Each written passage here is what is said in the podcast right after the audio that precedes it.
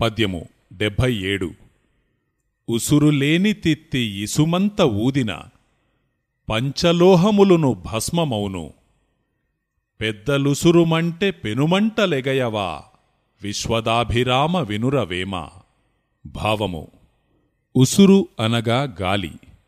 ఉసురు లేని తిత్తిని కొలిమి దగ్గర ఊదితే బంగారు వెండి రాగి ఇత్తడి కంచు లోహములు కూడా కరిగి చివరకు భస్మాలగును.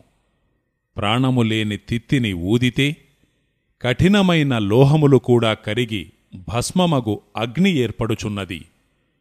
ప్రాణమున్న అనగా గాలి ఉన్న యోగులు తమలోని ప్రాణమును పూరించి ఊదితే అది బ్రహ్మయోగమై శరీరములో యోగాగ్ని అనబడు జ్ఞానాగ్ని చెలరేగి కపాలములోని కర్మచక్రములో ఉన్న కర్మను కాల్చను మొదలుపెట్టును ప్రాణములేని తిత్తిని ఊదితే కొలిమిలో ఏర్పడునది సాధారణ అగ్ని.